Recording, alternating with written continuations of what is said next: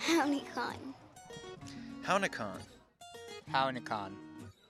Hownikan. Hownikan.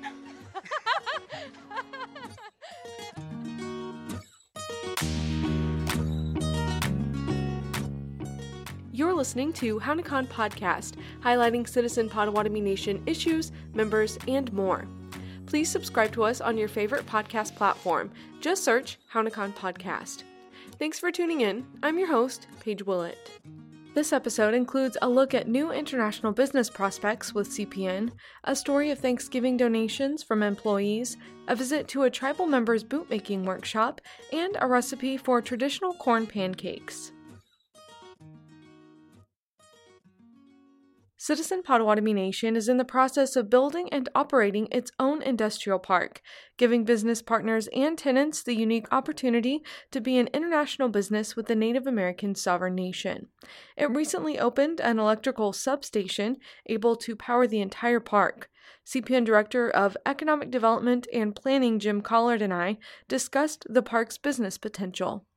The Iron Horse Industrial Park is the only active foreign trade zone on Native American trust land.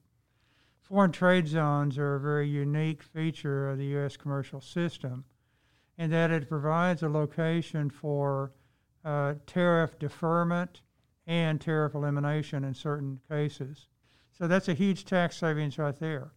In addition, you save a lot of time in terms of the Customs and Border Protection processing because that uh, activity is taking place within Iron Horse rather than waiting out in the ocean for your tanker to finally get into the port, be they Long Beach or wherever it is.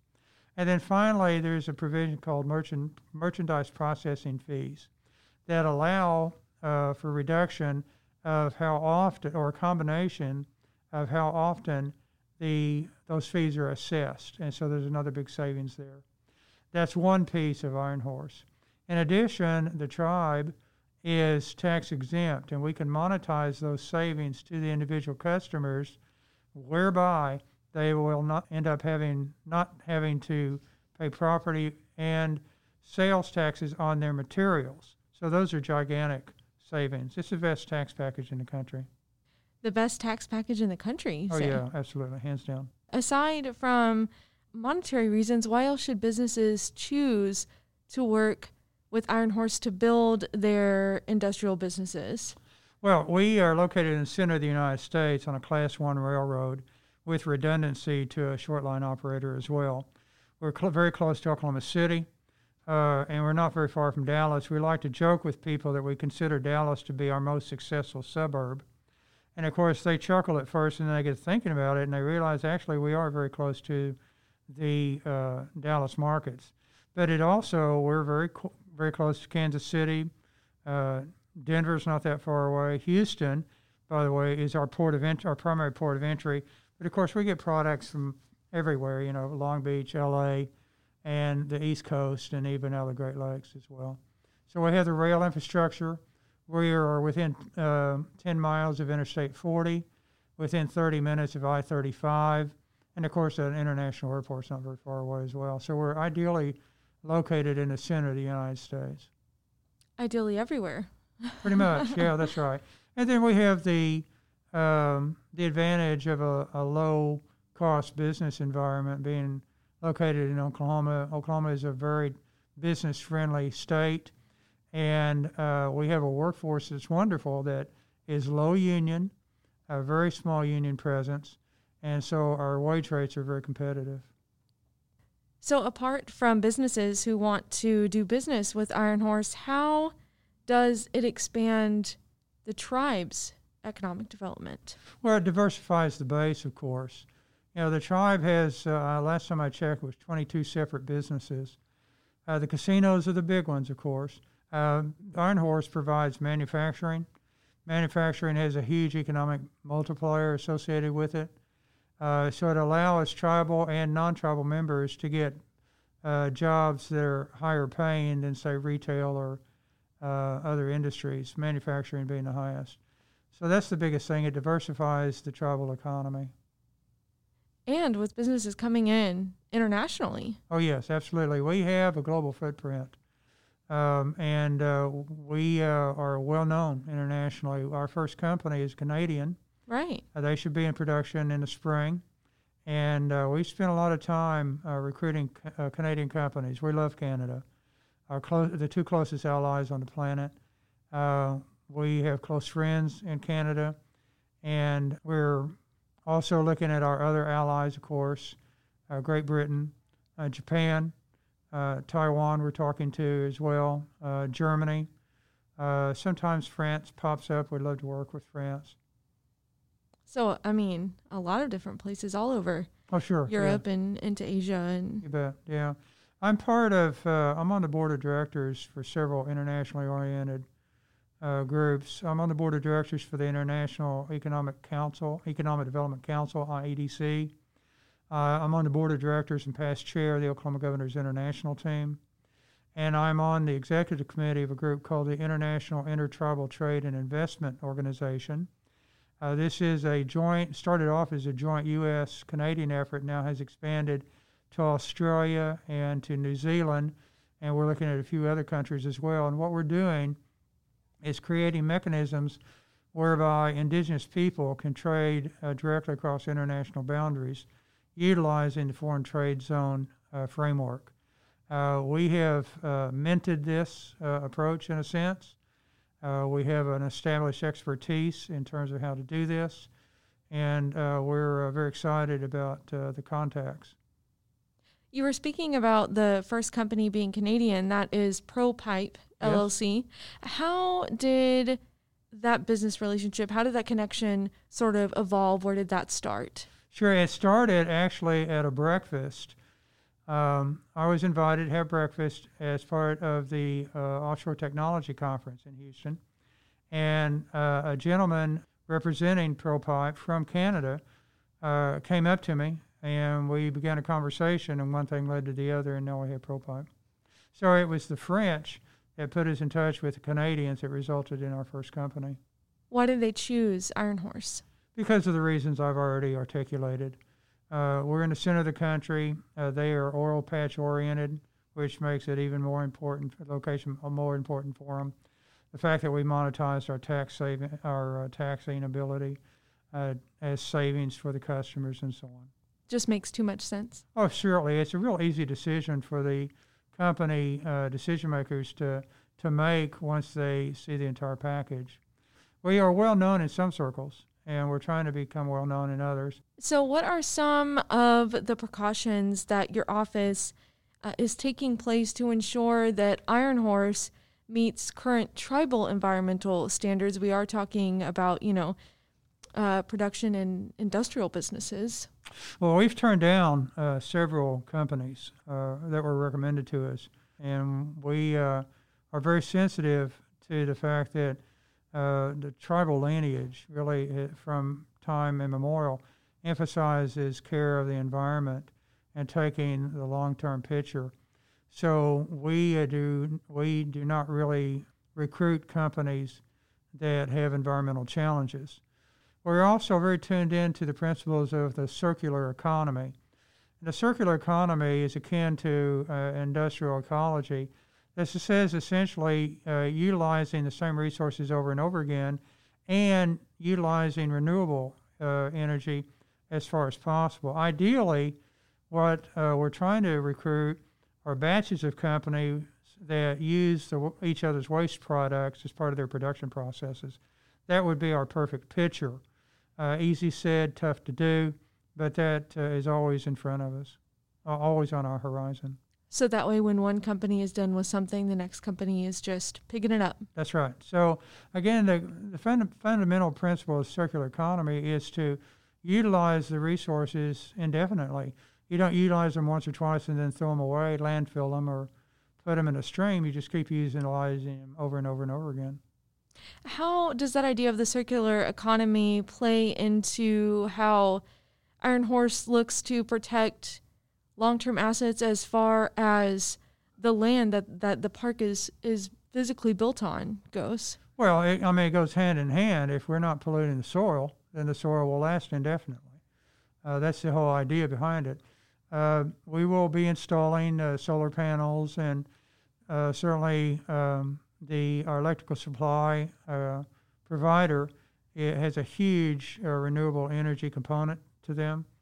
Uh, so every every decision we make is based with environmental sustainability in mind. How will the recent McGirt ruling impact someone interested, perhaps, in doing business with Iron Horse and with CPN? Shouldn't have an impact one way or the other. Um, we monitor it every day, of course, but uh, or almost every day. But I don't think right now it's going to have much of an impact. Um, the tribe operates uh, under the purview of Congress. Tribes do not report to state or local governments on trust land, which of course Iron Horse is. The McGirt ruling, uh, while a U.S. Supreme Court ruling, uh, really is not going to impact our commerce within Iron Horse. We just don't see any ramifications. How will the larger community and Pottawatomie County that CPN is part of geographically benefit from businesses locating at Iron Horse? Well, it starts at the individual level. I mean, the majority of the CPN employees are non tribal members, and that will carry over to Iron Horse as well. Uh, there's also the multiplier effect, meaning um, the multiplier concept says a particular new job into, an, into the area has value relative to other types of jobs. So retail, a new retail job does not add a lot of economic activity because they pay low and the resources, the inputs into creating that job are pretty low. Juxtapose that to the other end of the spectrum, manufacturing jobs have high economic impacts, have high multipliers because they pay more, and generally the production inputs are more expensive uh, as well. And all that creates money that is circulated over and over again in the economy. So, in terms of the economic development game, manufacturing is really the highest priority because it's the biggest bang for the buck. What are the next steps for Iron Horse's growth? Continuing to market the park um, and continuing our outreach efforts internationally. So, we'll just continue the effort and uh, the park started off at 400 acres. It's at 700 acres now.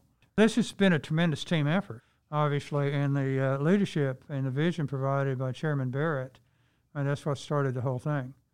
And it, it's that kind of uh, champion um, that, uh, and that kind of uh, uh, support and encouragement and vision provided by Chairman Barrett has made Iron Horse possible. It wouldn't exist without him. Uh, we'll, we'll see what the future holds, but it's pretty bright. Learn more about Iron Horse Industrial Park at ironhorsecpn.com or email Jim Collard at jcollard at potawatomi.org. Citizen Potawatomi Nation tribal member Terry Don Peltier began his business Top Hand Boots located near Prague, Oklahoma, four years ago. He loves cowboy boots, a combination of versatility, strength, and rugged beauty. The Peltier family descendants collection spans both his closet and the workshop in his barn. Stepping inside, the scent is undeniable. Uh, well, it's just that smell of boot leather. Um, there might be a little hint of glue adhesive, but uh, adhesive is you know part of the boot making process. Um, there's all kinds of leathers here. There's uh, there's bison, there's water buffalo, there's calf skin, there's goat skin, there's kid skin. Nothing is pre manufactured, and all starts out as a few pieces of leather cut, molded, and stitched together. Peltier remains dedicated to his craft after learning the basics six years ago. Now a skilled bootmaker, he hand makes footwear for friends, family, and clients. My enjoyment is whenever I get finished with the boot and the customer comes in and they pop that boot on and the smile on their face when it fits them like a glove. That right there makes it all worthwhile. Peltier spent more than 26 years in the oil industry before its downturn in 2015. He has always enjoyed working with his hands and chose to learn how to make cowboy boots, a physical process that requires precision and patience. First, Peltier found somewhere to be an apprentice. Boots always piqued my interest. I had a lot of boots in my closet. They weren't custom boots, uh, but always liked boots, and so I started looking at maybe I could do something with boots, and then I started calling around, and then I found a guy down in St. Jo, Texas, which is uh, Carl Chappell, which he just recently passed away about a month ago. And I sat with him for two weeks and just knew enough to be dangerous coming out of that. He continued to learn from others and developed his own style and way of working. Peltier also built a workshop and spent two years traveling throughout the southwestern United States, collecting equipment from retired bootmakers. The refurbished parts fill his 14 by 40 foot workspace. It's cutting the channel on that leather, stitching all at the same time. Uh, a lot of this stuff comes from like South Texas, New Mexico, Kansas, all over the southern part of the United States. So uh, it's usually from old bootmakers that are retiring. They don't have no one to pass it on to, so they're getting rid of it. And some of the stuff will end up in the scrap heap. There's not very many people left around to work on this stuff, so you have to almost be your own mechanic and learn how to work on this stuff. Although he began building his shop only four years ago, Peltier has made significant changes. I've actually had to expand. That used to be the back wall. And I started accumulating more machines, more machines. I ran out of room, so I had to cut a hole in that, build that on back there just to make that kind of like my sewing room, where I stitch all my tops and stuff. I'd love to be like downtown Prague in an old building, but this suits me real good. Peltier considers a good pair of boots an essential piece of equipment for a cowboy, and the fit often determines their utility. He takes most of the stretch out of the leather, so there is little to no breaking in a pair from his shop. If you got a good fit boot, you can stand all day long in them. They don't hurt your feet. Like some of your working cowboys, they want a a tough boot, but also something that they can clean up and go out to eat in or go dancing in, what have you. So uh, I have some leathers that that can do that can be tough, and they can also clean them up and be a good dress boot too. He uses somewhat unconventional equipment to ensure a perfect fit, including recording and tracing clients' feet in a foot and a half long old accounting journal. Clients receive five different measurements on their feet before Peltier builds a pair of custom boots. And there's some guys that take not as many measurements, and there's guys that take a lot more than I do. It just depends on how you was taught. You get five bootmakers in a room, they're gonna all gonna do it different. It's on how that was passed, the knowledge was passed down to them. He spends up to two hours with the client designing and measuring for their one of a kind pair. Peltier knows they enjoy participating in the process and picking out their leather, stitching, heel height, and more. Some people's specifications cover everything down to the color of the thread, but he likes it most when they let him be creative. The more, you know, variations, more custom you can do to it that someone can choose, that's what makes makes it for the person is they can make it their own. Peltier and other bootmakers from across Oklahoma meet up a couple of times a year. They number fewer than 10, with some of them forced into retirement by arthritis and other health complications. The two that taught Peltier their methods and designs no longer practice their craft. Peltier also believes his artistic ability comes from men on the Potawatomi side of his family, which adds pride to his work. His grandfather Raymond Peltier was chairman of the tribe in 1974 and enjoyed sketching and drawing. Peltier hopes to teach the next generation to pass on pieces of all the men he's learned from. My favorite part is probably putting all the pieces together. So once I get through like stitching these tops, and then A pair of top hand boots starts at $600 and takes Peltier approximately 40 hours to complete. He also requires a six month work period, although he often completes them sooner. Find Top Hand Boots on Facebook at Top Hand Boots.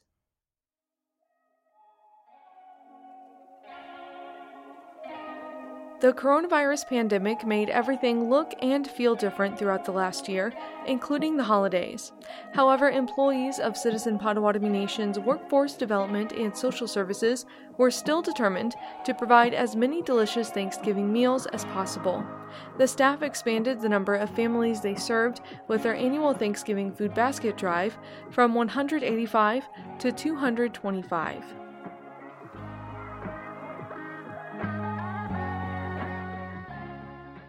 Social Services Counselor Shelley Watson called the program that has been running for over 20 years a glimpse of hope at the holidays. She led the drive for the first time in 2020 along with Homemaker Services Safe and Stable Families Counselor Kim Coe. Assistant Director Margaret Zintek challenged them to make it bigger than ever before. Last year we served 185 families, and this year we're able to serve 225 um, Margaret really pushed an increase because of COVID, and there could be so many families that are desperately in need of this. Coe and Watson began working with the tribe at the same time in 2018, and they both remember their first experience boxing and handing out Thanksgiving baskets to families. Watson said it fed their desire to lead the drive on their own. I think we just really looked forward to the opportunity to work together. Um, we feel like it's a worthwhile effort for sure. So we've kind of bonded together as we've grown here. And so we just looked at it as a challenge that, you know, we would like to be involved in. And so that's that's why we're doing it. They collected food donations from 11 departments throughout CPN's enterprises and offices, aiming to provide not only Thanksgiving dinner, but also breakfast and another meal for each family. Some departments filled baskets on their own, while others purchased bulk items to distribute among all the boxes. A few enterprises encouraged the public to participate by placing a basket where customers and visitors could contribute, including the CPN Cultural Heritage Center.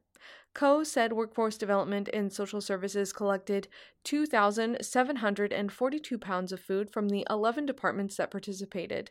They handed out baskets on November 19th and 20th for me, it was that seeing the community come together and serve these people and see families so excited, some of them in tears yes. because they're getting this. To get to be a part of that is a huge, huge deal. The department that donated the most pounds per employee won a gift card. However, Watson believes it meant more than that to everyone participating. I've had trouble employees call me and say, hey, you know, God just really placed it on my heart this year to donate in bulk. You know, how can I help?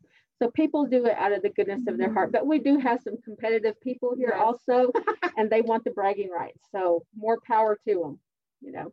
As a tribal member and descendant of the Curley family, Watson started working for CPN a couple of years ago, but never knew about all of the services the nation offered, especially those available with workforce development and social services. She has grown by learning and providing to others as part of her job with that first year, it's like there would be something brought up that, oh, we do this. So, you know, everybody kind of helps out. And then we do this, and then we do this. There's so much that we do here. Um, I would have never guessed. In 2020, she and Coe continued the department's partnership with other organizations and businesses in the larger community, such as Shawnee Mill, which helped feed 40 more families than usual. Watson hopes to expand the drive further this is our first year so next year you know we'll learn from the mistakes that we made and and maybe reach out to more people um, to help. Maybe we can serve more families. Visit cpn.news backslash workforce for details on cpn workforce development and social services programs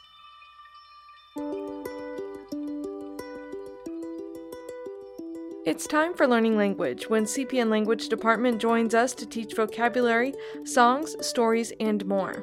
Today, language aide Reagan Marcy teaches how to make four ingredient corn pancakes, or pugna in Potawatomi. Pugna. Pugna is a nabagia, flat corn pancake. Pancake means pancake. um, it's made with niao, four ingredients, and they can be eaten uh, wishpokwet, which means sweet, or savory. Although wishpokwet is the best way, obviously. um, netam, first, um, Ndowabdan search for a yawan, a tool to grate the mdamen, the corn. Um, off of the mdamnatuk, the uh, the corn cob, and into a bawaskiaknagen, which means deep bowl.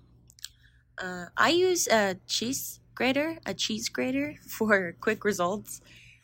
Um, but you can use whatever you have, like a blender, anything.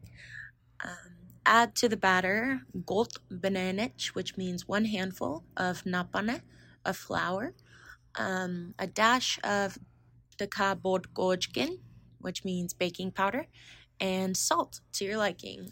Or you can do no salt, or you can add sugar. It's like, it's awesome. It's a blank canvas. Heat up a kadi, a skillet, with bemede of your choice, with an oil of your choice. Namin badan, I like the taste of bemedewish olive oil. Cool fact about bemedewish, uh, the name literally translates to oil plant. Um, so I thought that was pretty cool. But if you like savory, that is a good choice. And if you like sweet, the magmeshi bakan, uh, coconut and vegetable bemede oil is better for like wishbokwet sweet recipes. You can find a video for making pugna at cpn.news backslash pugna. That's P E G N A. Reagan went over the cooking vocabulary for us again and threw in a few more holiday food terms for this time of year. Dekabodgojkin. Dekabodgojkin means baking powder. Mdamen. Mdamen means corn. Napane means flour. Bemede means oil. Netam means first. Pugna means traditional flat corn pancake. Uh, means flat. Mbankik means pancake. Niao means four. Wishpokwet means sweet. Ndowabdan means to search. Yawin means a tool. Mdamin means corn. Mdaminatuk means a corn cob, and it literally translates to like corn stick. Bawaskiaknagin means deep bowl. Chis means cheese. Got bananich. Got bananich, that means one handful. Kadi means skillet. Namin badan. Namin badan means I like the taste of something. And uh, the N at the beginning of the word indicates it's something I like. If I say gamin badan, that would mean you like it. Um, wish means olive oil. The magmeshi bakan means coconut. The magmeshi bakan literally translates to monkey nut, so it's pretty cute. Um, here's a little list of other holiday Wisnowin food terms. Um, Msezewias means turkey meat. Wabgon means pumpkin. Wisnowin means food. Kwesman means squash. Mbede means butter. I love that word. I think it's so cute. Mbede.